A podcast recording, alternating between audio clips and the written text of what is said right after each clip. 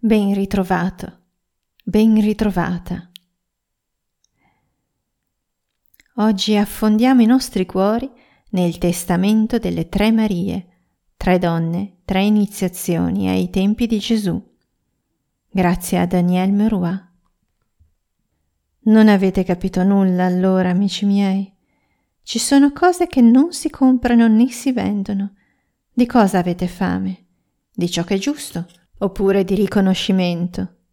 Ogni uomo e donna naturalmente ha bisogno di venire apprezzato per quello che fa o tenta di fare, e questo è giusto, perché nel cuore del mondo, così come mio padre l'ha concepito, la legge dell'equilibrio è quella dello scambio. Come le onde del mare prima avanzano, poi si ritirano, così i figli della vita offrono e poi ricevono.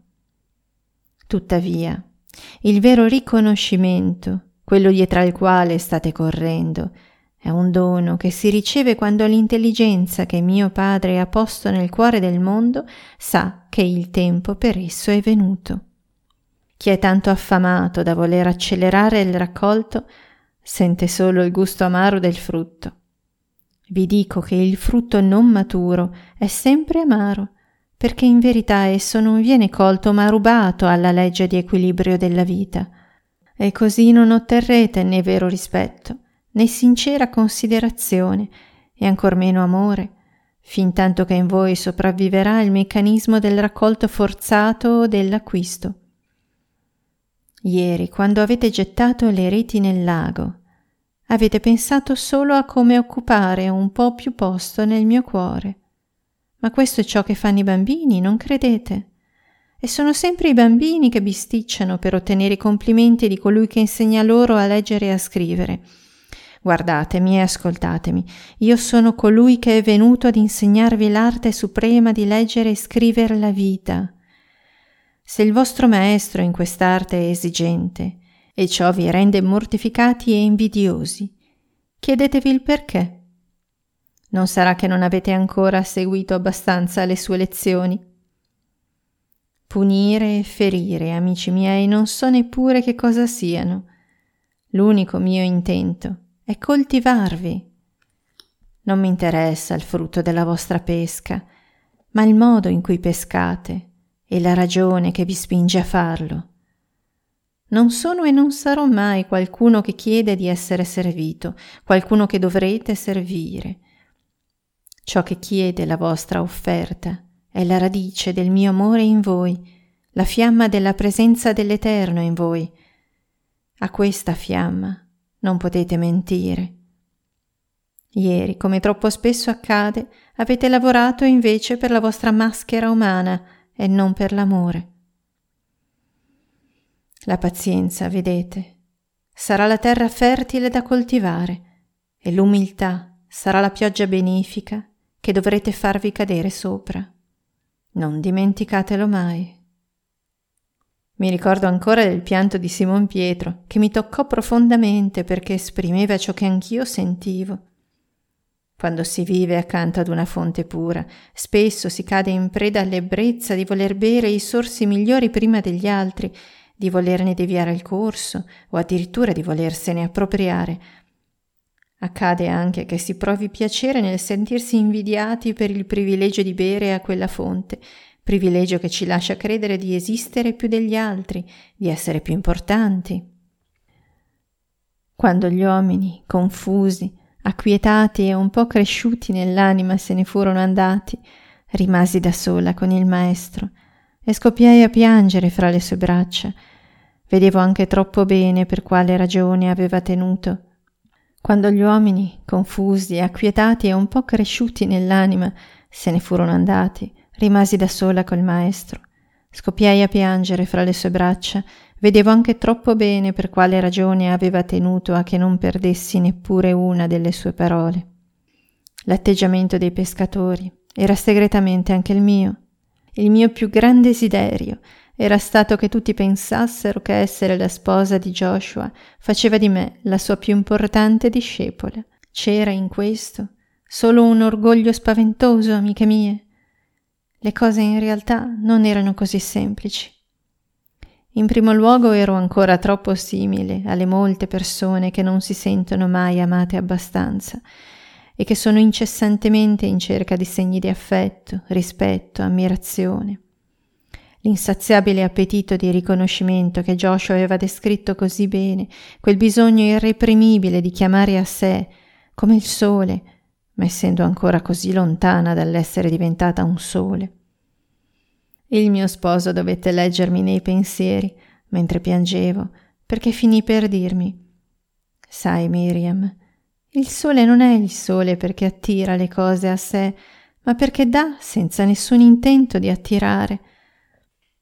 Allora, un po' smarrita in tutto ciò che sentivo dentro, gli risposi Che devo fare? Sei certo di non esserti sbagliato nel prendermi in sposa e nel volermi insegnare ad essere tutto quello che hai detto? Non so più. Guarda, Rabbuni, guarda i misteri a cui mi hai iniziata e i mondi interiori di cui per me hai sollevato il velo, mi hai iniziata a così tanti segreti. Tutti coloro che ci stanno accanto qui e che ti seguono passo a passo forse non hanno mai ricevuto doni del genere da parte tua. Mi sembra che tu mi abbia offerto tutto, ma guarda dove mi trovo.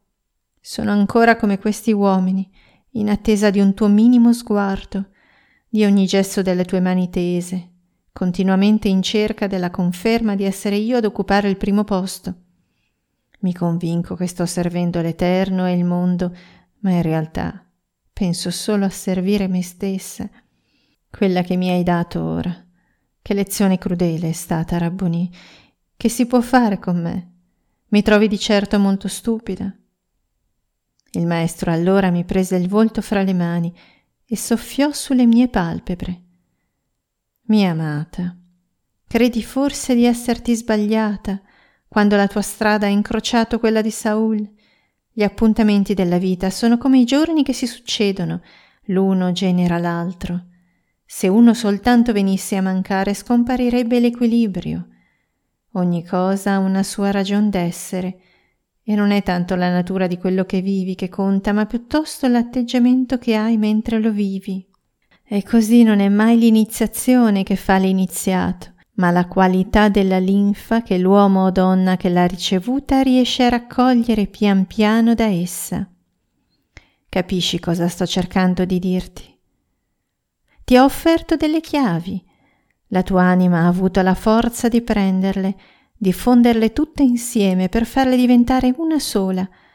Quanto alla serratura, sarà la vita stessa a presentartela. Vedi Miriam, non vi sarà giorno in questa vita in cui la serratura non ti sia proposta, con la speranza che infilerai la chiave e ogni giorno le imprimerai un giro in più. La liberazione del cuore è un'opera di pazienza, di volontà, di semplicità. Chi si gloria e si immagina che gli allori gli cingeranno in eterno la fronte, prima o poi sarà richiamato alla realtà di ciò che ancora gli manca. Ti dico che quello che forgia un'anima e le insegna sono soprattutto i sassi che incontra sulla strada. Nessuno deve disperarsi quando le sue meschinerie vengono messe in luce, anzi, Occorre ricordare che è l'amore del Padre Celeste ad offrirgli in questo modo l'opportunità di crescere e di migliorarsi.